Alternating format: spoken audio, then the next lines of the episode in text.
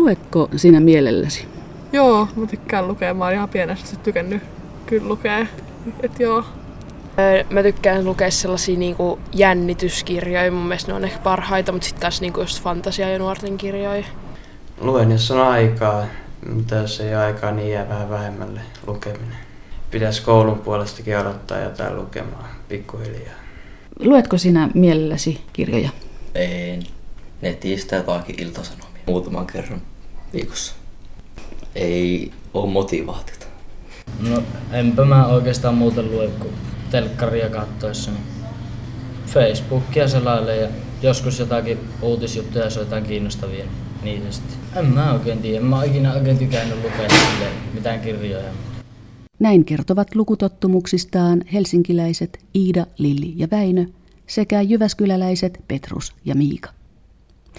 Tässä kirjakerho-ohjelmassa keskustellaan nuorten lukutaidosta ja heidän lukumotivaatiostaan. Ensimmäisen kerran 15-vuotiaiden nuorten lukutaitoa mitattiin kansainvälisessä PISA-tutkimuksessa vuonna 2000. Silloin suomalaisnuoret olivat ensimmäisellä sijalla. Mutta mihin suuntaan nuorten lukutaito on menossa? Lukututkija Kaisa Leino Jyväskylän yliopiston koulutuksen tutkimuslaitokselta.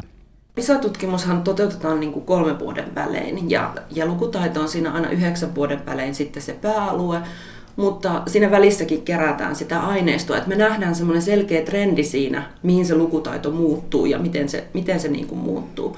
Ja selvästi on niin kuin havaittavissa sellainen, että tuossa 2006 vuoden jälkeen lukutaito Suomessa on laskenut selvästi.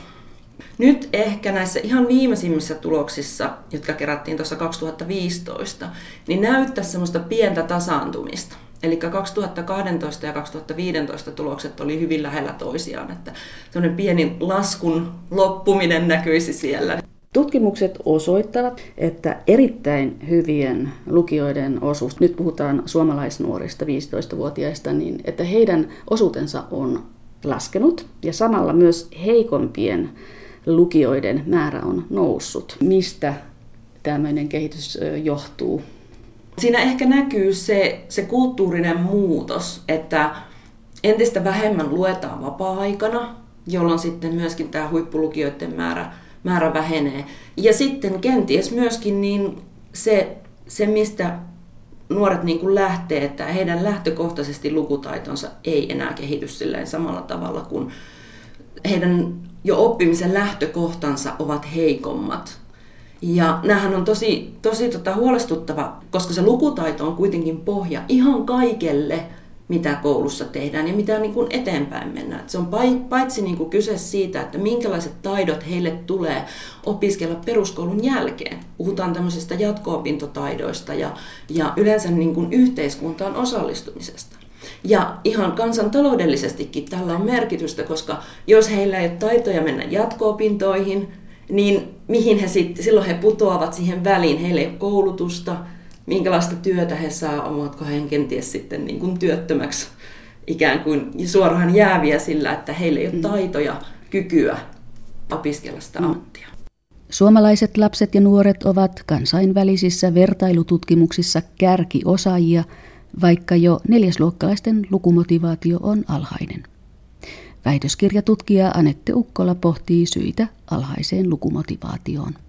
Tulokset on hyviä, mutta motivaatio sitten on varsin heikko. Ja ihan siis OECD-maiden tasolla, siis voisi sanoa, että jopa kaikkein heikointa. Osittain tämä voi olla myös sitä, että, että Suomessa ollaan aika rehellisiä, että kun sitten vastataan niihin kyselyihin, niin myös oppilaat miettii kriittisesti, että onko tämä lukeminen oikeasti ihan mun lempiharrastus vai onko se vaan semmoista ihan kivaa. Et ehkä jossain muissa maissa tai toisella kielellä esimerkiksi enjoy on paljon laimeampi ilmaus, kun taas suomeksi nautin lukemisesta.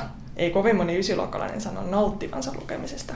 Just tämä, että miksi se motivaatio lähtee laskemaan niin aikaisin, niin yhtenä selittävänä tekijänä on just ajateltu tämä muutos, että kun ensimmäisellä luokilla opetellaan lukemaan ja se lukutaito on oppimisen kohde, ja silloin sitä myös käytetään silleen lukemisesta nautiskeluun, mutta sen jälkeen sitten jonkinlainen muutos, että aletaankin opiskella lukemalla jotakin muita asioita. Ja silloin sitä lukutaitoa ei enää käytetä, että siitä ei nautita sillä tavalla, vaan se on enemmänkin just se tiedonhaun ja tiedonhankinnan väline. Anette Ukkola tutkii väitöskirjassaan lukuinto-ohjelman vaikuttavuutta ja lukumotivaatiota. Lukuinto-ohjelma oli kolmivuotinen valtakunnallinen lukuhanke, jonka tarkoituksena oli innostaa lapsia ja nuoria lukemaan. Lukuinto-ohjelma päättyi vuonna 2015.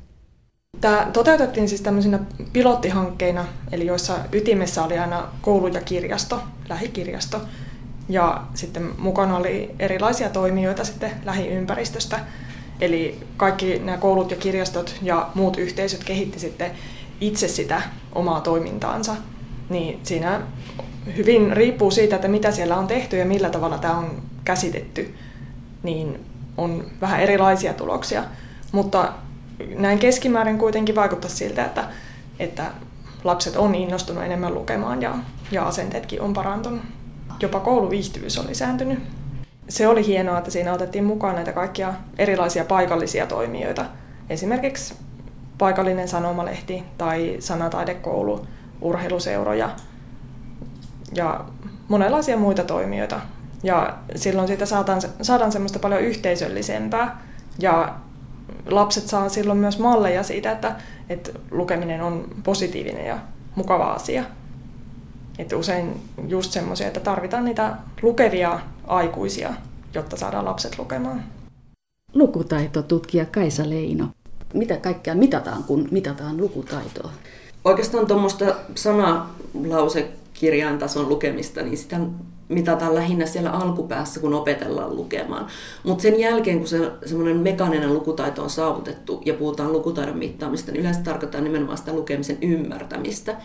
Ja sitä lukemisen ymmärtämisessä on erilaisia tällaisia osa-alueita, mitä sitten tarkastellaan. Siellä on esimerkiksi tiedon hakemista, että on erilaisia tekstejä, erilaisia konteksteja, tai sitten päätelmien tekeminen, eli on annettu tällaista jotain vaikkapa vaihtoehtoja ja sä teet niiden perusteella päätelmiä, että miten joku asia vaikka vaikuttaa toiseen.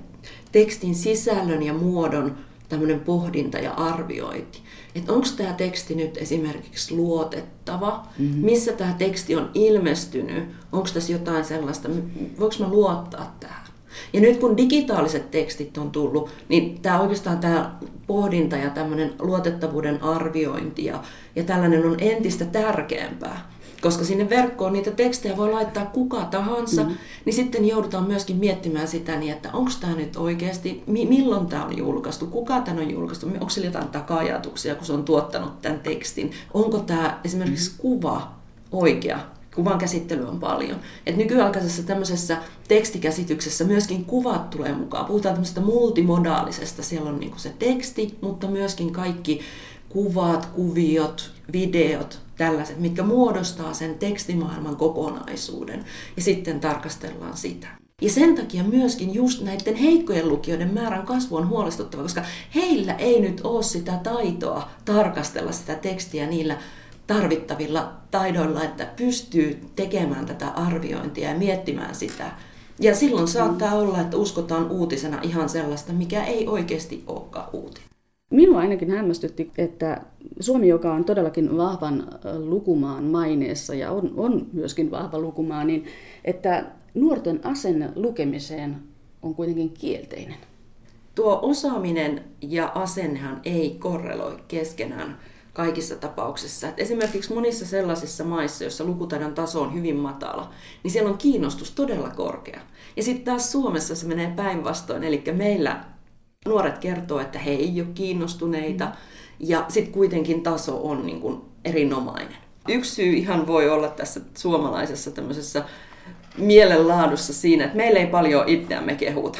Että ei niin kuin sanota, että hei, mä, mä, mä oon hyvä ja mä oon kiinnostunut. Ja erityisesti, jos se liittyy tämmöisiin kouluaineisiin. Mutta se on tosiaan mielenkiintoinen ilmiö, mihin, mihin sinänsä ei löydy vastausta, että, että miksi se ei kiinnosta. Tämä samahan liittyy myöskin muihin aineisiin, että se löytyy matematiikasta, luonnontieteiden opiskelusta, se löytyy jopa tietotekniikan käytöstä, vaikka monet nuoret muuten on hirveän innokkaita niin kuin mm. käyttämään tietotekniikkaa, mutta sitten kun kysytään, että oletko sä kiinnostunut, en mä nyt, en mä hirveän kiinnostunut. Miten tätä motivaatiota voitaisiin nostaa? aika paljonhan tehdään koulussa töitä sen lukemisen, erityisesti alaluokilla tehdään, mutta sitten yläkoulun puolella se lukemisen osuus on selvästi vähäisempi, koska siellä on niin paljon kaikkea muutakin sellaista, mihin sitä aikaa opetuksessa pitää käyttää. Ja, ja siinä se lukeminen tavallaan jää sitten enemmän sen oppilaan omalle vastuulle. Ehkä enemmän pitäisi vielä niin kuin yläkoulun puolella kiinnittää huomiota siihen, että niillä lapsilla olisi jonkunnäköisiä tämmöisiä lukemistehtäviä ja sitten myöskin, että haettaisiin sellaisia lukukokemuksia ja semmoisia tekstejä, mitkä oikeasti kiinnostaa niitä. Et ei ehkä jäätäisi niin tiukasti siihen, että nyt meidän pitää lukea tätä kansalliskirjallisuutta esimerkiksi, mutta ehkä siinä vaiheessa, että erityisesti niillä oppilailla, joilla se lukeminen on niin kuin vaikeaa, niin sitten pitäisi vaan että luet mitä tahansa. Että on se sitten mm. tietokirjallisuutta, on se sitten niin kuin fantasiaa. Että ei katsottaisi mitään tämmöistä tekstilajia niin kuin huonompana, vaan löydettäisiin sieltä kautta se lukemisen ilo. Toinen myöskin, että keskusteltaisiin niistä. Et nuorethan esimerkiksi keskustelee aika paljon joidenkin TV-sarjojen juonista ja muista tällaisista näin. Niin ihan samalla tavalla kirjojen tämmöisestä, kun on yhdessä luettu vaikka jotain fantasiakirjaa ja voidaan miettiä sitä, että hei, miten tämä menee ja miten, mm. miten me voisimme tehdä tähän jatkoa ja tällaista näin. Että se kirjoihin semmoinen niin sitoutuminen tulisi vieläkin pidemmälle, eikä vaan, että se kirja luetaan, mm. laitetaan pois. Nykyään puhutaan just tähän niin kuin lukemiseen sitoutumisesta. Mitä se oikeastaan tarkoittaa? Yksiselitteisesti nuo tutkimukset on osoittanut sen, että, että mitä sitoutuneempi lukija on, niin sitä parempi on myöskin sitten se lukutaito. Ja siis sitoutuneisuus tarkoittaa sitä, että, että lukee säännöllisesti ja lukee myöskin erilaisia tekstejä. Mutta esimerkiksi tämä kaunokirjallisuus, niin sehän on tällä hetkellä edelleen se merkittävin lukemisen vaikuttaja. Eli se, että luetaan erilaista niin kuin kaunokirjallisuutta ja nimenomaan pitkiä tekstejä, niin sillä on vaikutusta sitten siihen, minkälainen se lukutaidon tasokin on. Mutta, mutta ennen kaikkea se tarkoittaa sitä, että myönteisesti suhtautuu kirjoittaa mielellään kirjan käteen ja, ja lukee sitä, niin kuin voi, voi ajatella vaikka, että hei, mulla on nyt parin tunnin bussimatka edessä, otanpa kirjan mukaan. Minkä takia sinun mielestäsi pitäisi osata lukea hyvin? Että pärjää sitten vähän vanhempana töissä. On se tosi tärkeä lukios ja niin kuin muissakin jatko-opinnoissa kyllä mä ainakin haluaisin hyvän lukutaidon. Mä en ole hirveän nopea lukea, mutta kyllä mä ymmärrän se teksti. Kyllä sitä työelämässä tarvitaan ja kaikessa muussa, vaan se ihan hyvä osata lukea. No koulukäynnissä se on aika hyvä. Työelämässä se on kanssa todennäköisesti hyvä osata lukea ja se tuo, tota, lukeminen tuo monia taitoja sitten puhumiseenkin. Hyvä lukutaito, mihin sitä tarvitaan? Jos sä et lue, niin ethän sä voi ymmärtää mitään maailman asioita. Ja sitten niinku, että kaikki on kuitenkin vielä kirjoitettu. Ja että kyllä sun pitää osata lukea, että sä voit ymmärtää ja keskustella kaikista asioista ja sillä Kuinka nuorten lukuintoa arvioi äidinkielen ja kirjallisuuden opettaja? Näkyykö lukumotivaation väheneminen opetuksessa? Maija Leppänen länsivantaalaisesta Kilterin koulusta. Näkyy. Joo, lukemista pidetään vaikeana ja hankalana. Ja nyt mä puhun nimenomaan vaikka kirjojen lukemisesta. Mä en usko, että se kiinnostus niinkään on vähentynyt, vaan just se, että sitä pidetään niin työläänä. Että sen keskittyminen sen, sen pitkäjänteiseen lukemiseen on hankalaa monelle. Miten paljon esimerkiksi sinun tunneillasi luetaan? Joka kurssissa meillä on, me luetaan joko novelleja tai sitten me luetaan yksi kirja. Ja me luetaan se sillä tavalla, että me luetaan joko yhdessä ja itsenäisesti, me annetaan sille lukemiselle aikaa, me käytetään siihen oppitunteja. Mikä on sinun reseptisi? Millä saat innostumaan nuoret? Se, että me aloitetaan se lukeminen yhdessä ja siitä tulee malli. Kaikki lukee samanaikaisesti. Me käytetään siihen oppitunteja niin yksinkertainen asia kuin, kuin lukeminen lukulampujen alla vielä, että siellä on todella semmoinen lukemisen meininki. Ja sen jälkeen on eri tapoja, miten voi käsitellä sitä luettua. Että voi olla kirjallisuuskeskustelua, voi olla toiminnallista draaman keinoin, tai sitten me kirjoitetaan siitä, mitä on luettu. Ja hienoahan on se, että jos kirjoista löytyy sitä tematiikkaa, joka koskettaa näitä nuoria, löytyy kosketuspintaan omaan kokemus- ja tietomaailmaan, Sitten sitä nostetaan yleiselle tasolle ja kaikilla on tarinoita kerrottavana ja tulee näitä ajattelun taitoja. Monissa kodeissa ei välttämättä enää esimerkiksi ole kirjoja. Mitä se merkitsee lukemiselle, lukumotivaatiolle, innolle ottaa kirja käsiin? Onhan kirja fyysisenä esineenä hyvä ja kun niitä kirjoja näkee siellä hyllyssä, niin totta kai sitten tekee mieli ehkä ottaa. Kyllä sillä on merkitystä. Sillä on suuri merkitys. Itse asiassa minun on pakko sanoa, että oma poika kiinnitti huomiota, kun hän vieraili jonkun ystävänsä luona. Että, mutta siellähän ei ollut yhtään kirjaa. Koulun tärkeä tehtävä on tasoittaa niin tällaista eriarvoisuutta ja antaa mahdollisuus kaikille tähän hienoon lukukokemukseen. Mitä nuoret oikeastaan lukevat? Helsinkiläisnuoret Iida, Eikka ja Okko kertovat. Aika lailla sellaisia fantasiakirjoja, sitten sellaisia nuorten kirjoja, ihan sellaisia vähän kaikenlaisia. Mm. Mä just luin, no kyllä kouluun varten, mutta sellaisen kuin Kun aika loppuu. Ja se oli kyllä hyvä mun mielestä ja tykkäsin siitä. Viimeksi mä oon lukenut tollasia fantasia- ja rikoskirjoja. Et toi Derek Landin Keplo-leutokalma. Ja se on mun lempikirja. Luetko sä myöskin vieraskielistä kirjallisuutta? Joo, englanniksi samaa sarjaa. Viisi viimeistä osaa on englanniksi. Mistä kautta sinä sitten saat sitä englanninkielistä kirjallisuutta? No kirjastosta saa tosi hyvin. Löytyy ihan, ihan lähikirjastosta? Ei nyt heti sieltä voi mennä yleensä hakemaan, mutta kyllä niin kuin se on tosi kätevä se tilaus. Tulee kyllä enemmän noita sarjakuvia luettua, mutta kyllä ihan välillä sellaista ihan kunnokin kirjaa. Että onhan siinä niin kuin omat hyötynsä, että niissä on hyviä, usein hyviä tarinoita ja saa jotain mielikuvitusta. Kyllä mä aina välillä pyrin lukemaan jotain vähän niin kuin parempaa kirjallisuutta joka viikko, mutta muuten sitten lukee, tulee enemmän tosiaan näitä sarjakuvia luettua. Luetko sinä myöskin vieraskielistä kirjallisuutta? Kyllä mä luen, luen tota, välillä ihan niin kuin englanninkielistä kirjallisuuttakin. Se on ehkä helpompaa enemmän sillä lailla, että jos se tota, aihe tai se, se on vaikka osa jotain kirjasarjaa, joka tulee aluksi englanniksi ja sitten suomeksi, ja mä oon jo, niin kuin, jos se on vaikka kolmasosa ja mä tiedän suurin piirtein sen tarinaa ja tälleen, niin se on aika helppoa. Mutta en mä yleensä sellaisia kirjoja lue, että mistä mä, mulla ei ole hajuakaan, mistä kertoo ja tällä lailla, mutta niin. Lukemista ja lukutaitoa on edistetty Suomessa jo pitkään.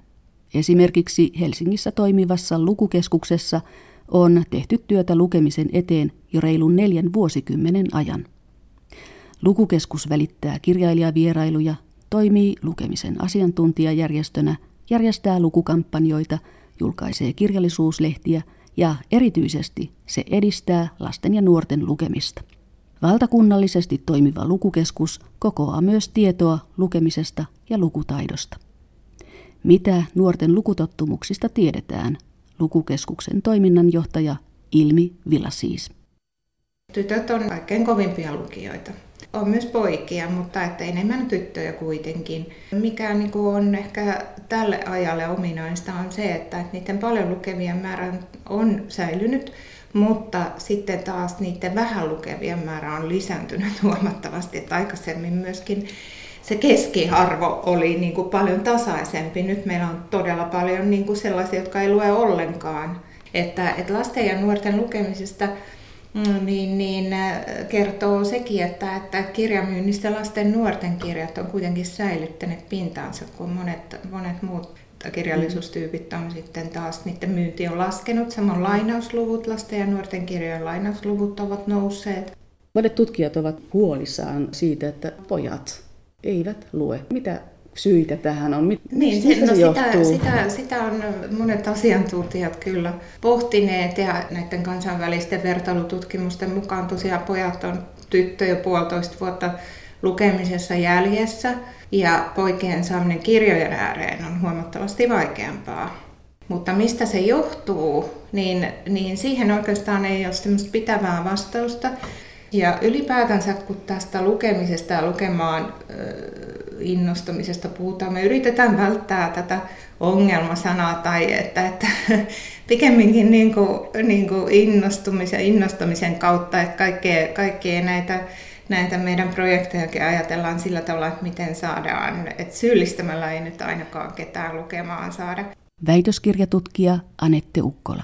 Keskimäärin tytöt lukee enemmän ja on parempia lukemaan kuin pojat, mutta yksilöiden välinen vaihtelu on suurta. Eli heikkoja on sekä tyttöjen ja poikien joukossa ja sitten taas toisaalta hyviä on kyllä kummassakin sukupuolessa. Mutta osittain tässä voi olla myös siitä kyse, että, että millä tavalla näitä on mitattu ja kuinka motivoituneita oppilaat on ollut vastaamaan. Esimerkiksi PISassa on vain tämmöinen otanta, jossa muutama oppilas tekee tehtävän, niin välttämättä sitten ei olla, kaikki ei ole niin motivoituneita vastaamaan siihen. Voi siinä tietysti vaikuttaa ihan tämmöinen, että, että perinteisesti lukemista ei ole nähty kovin maskuliinisena. Ja ehkä sitten pojissa enemmän toiset pojat ihailee semmoisia liikunnallisia ja muuten aktiivisia poikia, mutta ei välttämättä sitten semmoisia, jotka lukee tai tietää asioista.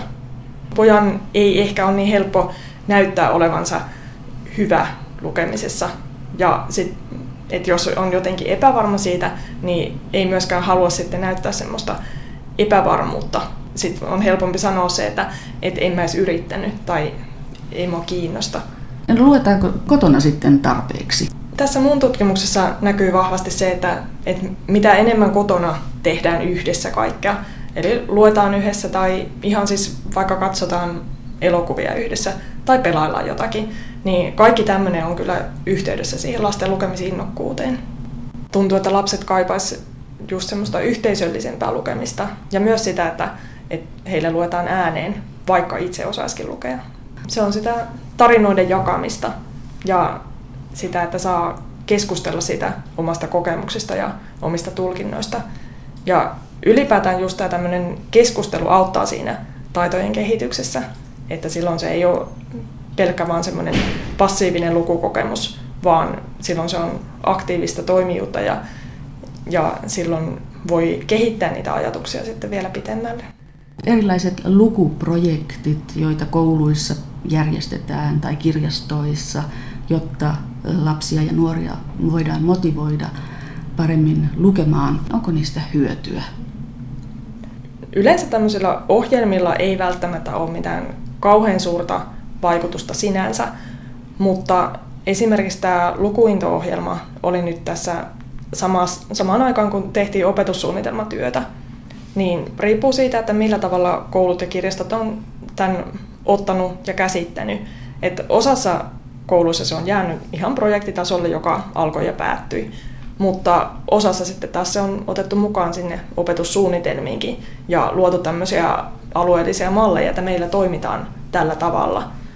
Ja silloin kun se on siellä opetussuunnitelmassa, niin silloin sillä varmasti on myös vaikutusta.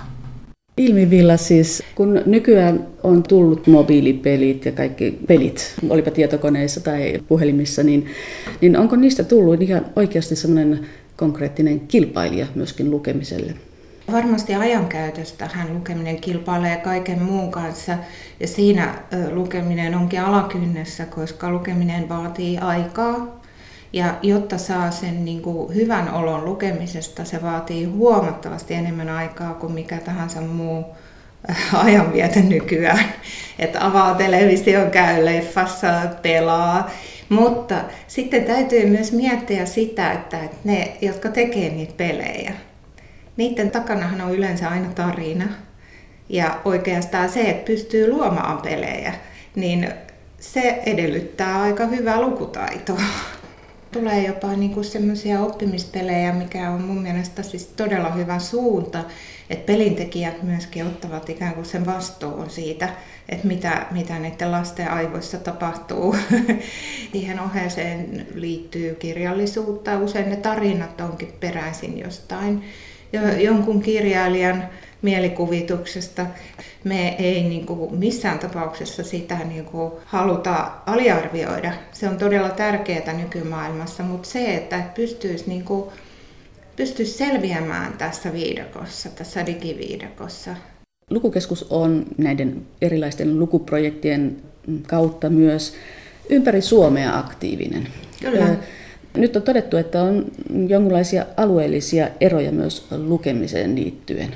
Se on kyllä aikamoinen ero, että, että lähes pääkaupunkiseudulla niin ollaan lähes vuoden edellä.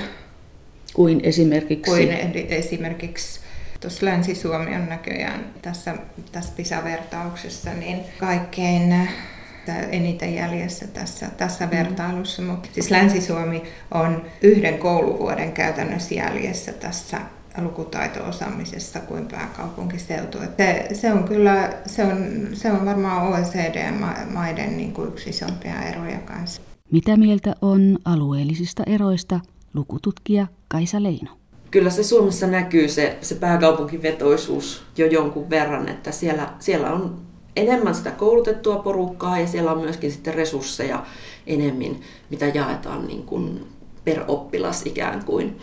Että tota, ehkä vielä enemmän huolestuneempi kuin tästä Länsi-Suomen alueesta, niin olisin sitten vielä tuolta no, pohjoiset, Pohjois-Karjala ja muut alueet tällaiset näin, mistä sitä muuttoliikettä tapahtuu koko ajan. Ja siellä paljon esimerkiksi kouluja suljetaan ja muuta, koulumatkatkin rupeaa jo pitenemään ja, ja muuta, niin se koulunkäynnin semmoinen mielekkyys ja, ja ilo, niin siellä jo rupeaa vaikuttamaan sitten. Voidaanko vielä puhua tasa-arvoisesta peruskoulusta, Kaisa Leino? Peruskoulu on oikeastaan tähän saakka pystynyt tasoittamaan sen eron, mitä siellä on. Mutta nyt alkaa näyttää niin kuin siltä, että ihan näissä viimeisissä 2015 kerätyissä PISA-tuloksissa näyttää siltä, että peruskoulu ei pysty enää tasoittamaan sitä niin hyvin kuin ennen. Eli siinä mielessä se on niin kuin uusi asia, kun sitä eroa ei enää pystytä, pystytä niin kuin hävittämään. Että lapsi tavallaan jo siinä vaiheessa, kun se syntyy perheeseen, niin sillä on merkitystä. Entä mitä mieltä on äidinkielen ja kirjallisuuden opettaja Maija Leppänen keskustelusta, jota käydään tyttöjen ja poikien välisistä eroista lukutaidossa?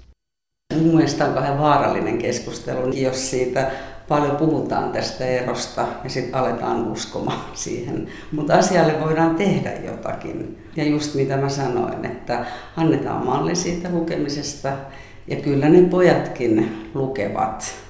Innostusta tai motivaatiota lukemiseen on yritetty ja nostaa erilaisilla lukuprojekteilla. Niitä on kouluissa, niitä on kirjastoissa. Onko niistä ihan oikeasti hyötyä?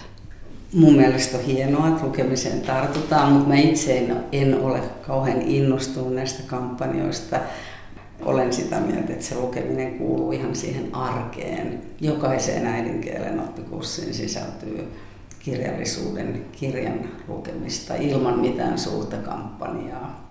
Onko teillä ollut koulussa lukuprojekteja? Kerran vuodessa yleensä. Siis kerran oli silleen joku lukudiplomi. Se oli joskus alakoulun puolella, että luettiin kirjoja ja saatiin, saatiin jotain pisteitä. Ja se oli ihan silleen hauskaa, että siinä sai sitten palkinnon joskus se, kuka oli lukenut eniten kirjoja. Ja sitten on ollut näitä perusäikän projekteja, että luetaan kirja ja tehdään esse. Onko sinun mielestä noista lukuprojekteista hyötyä? Innostaako ne enemmän lukemaan? Ei oikeastaan, koska siinä pakotetaan lukea jotain. Mieluummin pitäisi se, niin kuin tehdä jotain tunteja, millä niin kuin, etitään jollekin nuorelle oma kirja jota se sitten alkaisi lukea. Mm. Mutta suuri osa ei halua eikä jaksa.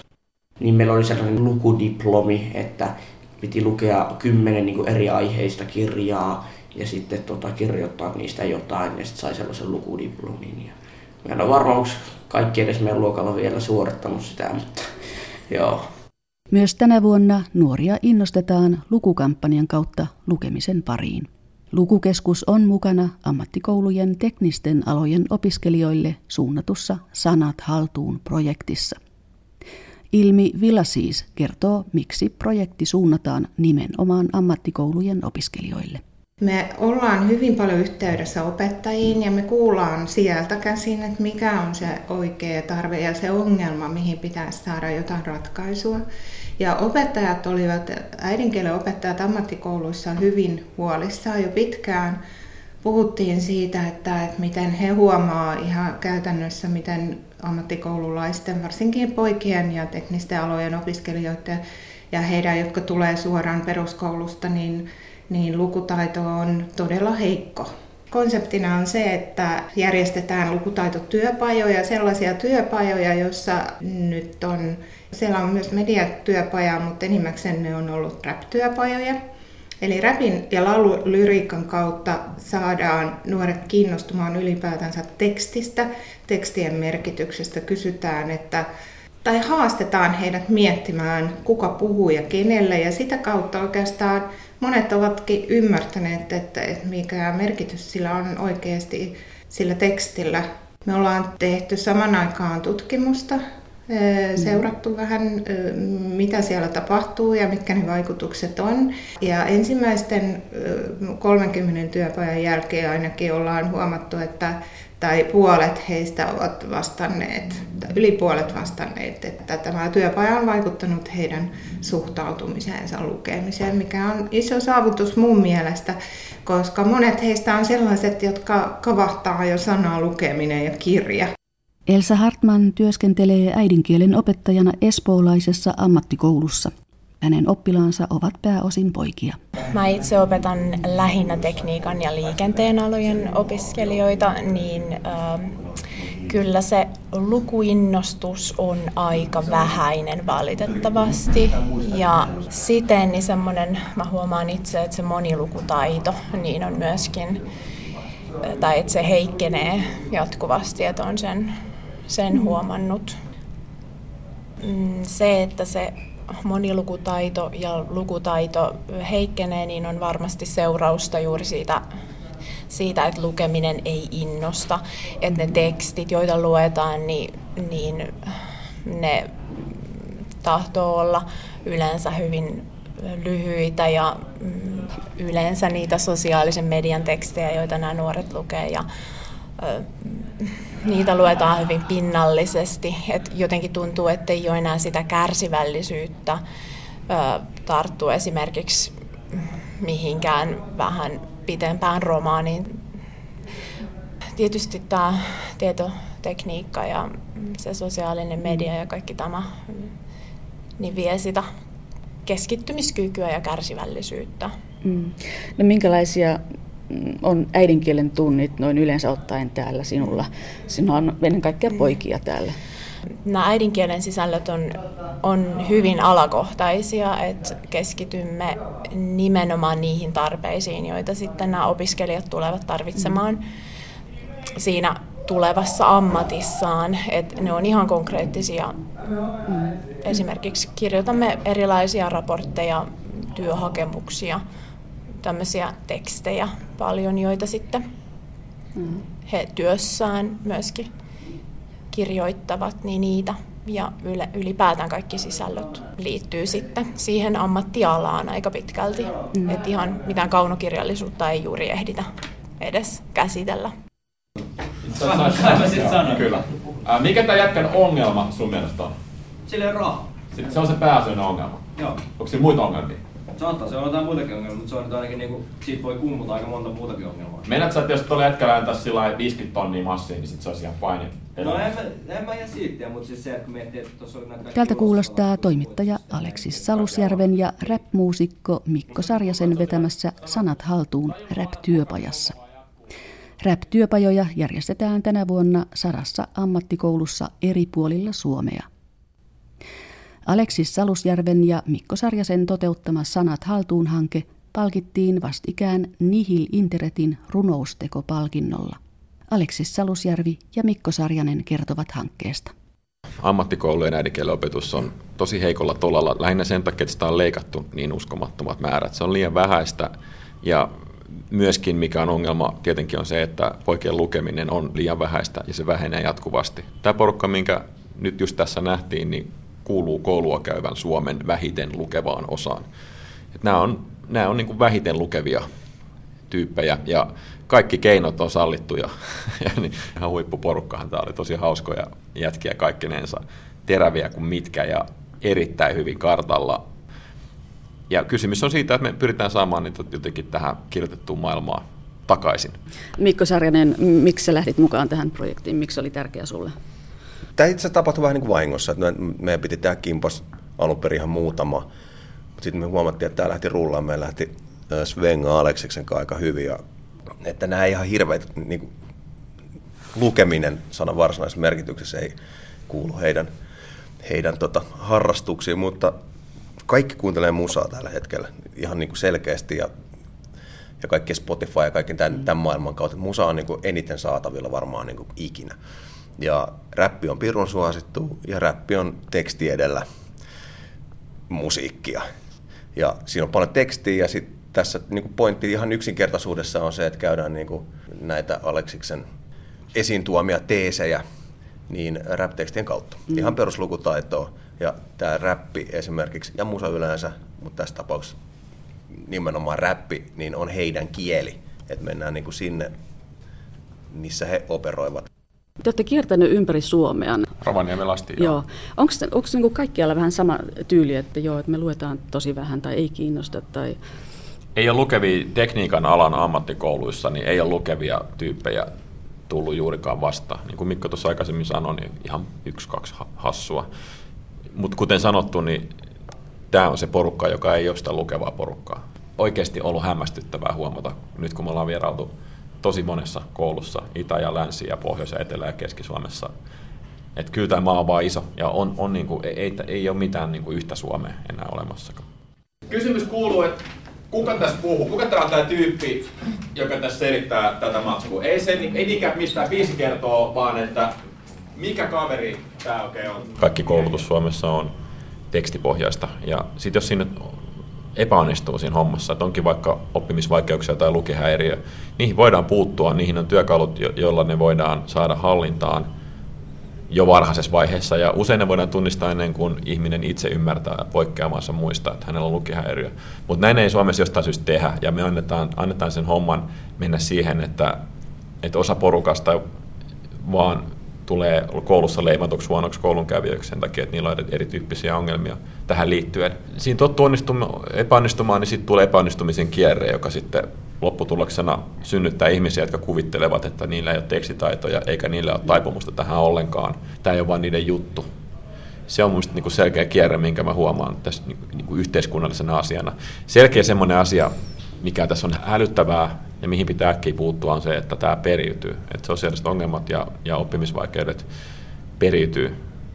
Että jos isä ja äiti ei harrasta lukemista ja ne on niin kuin huoltosuhteen saavina osapuolina tässä yhteiskunnassa, niin, niin lapsista tulee hyvin todennäköisesti ihan samanlaisia.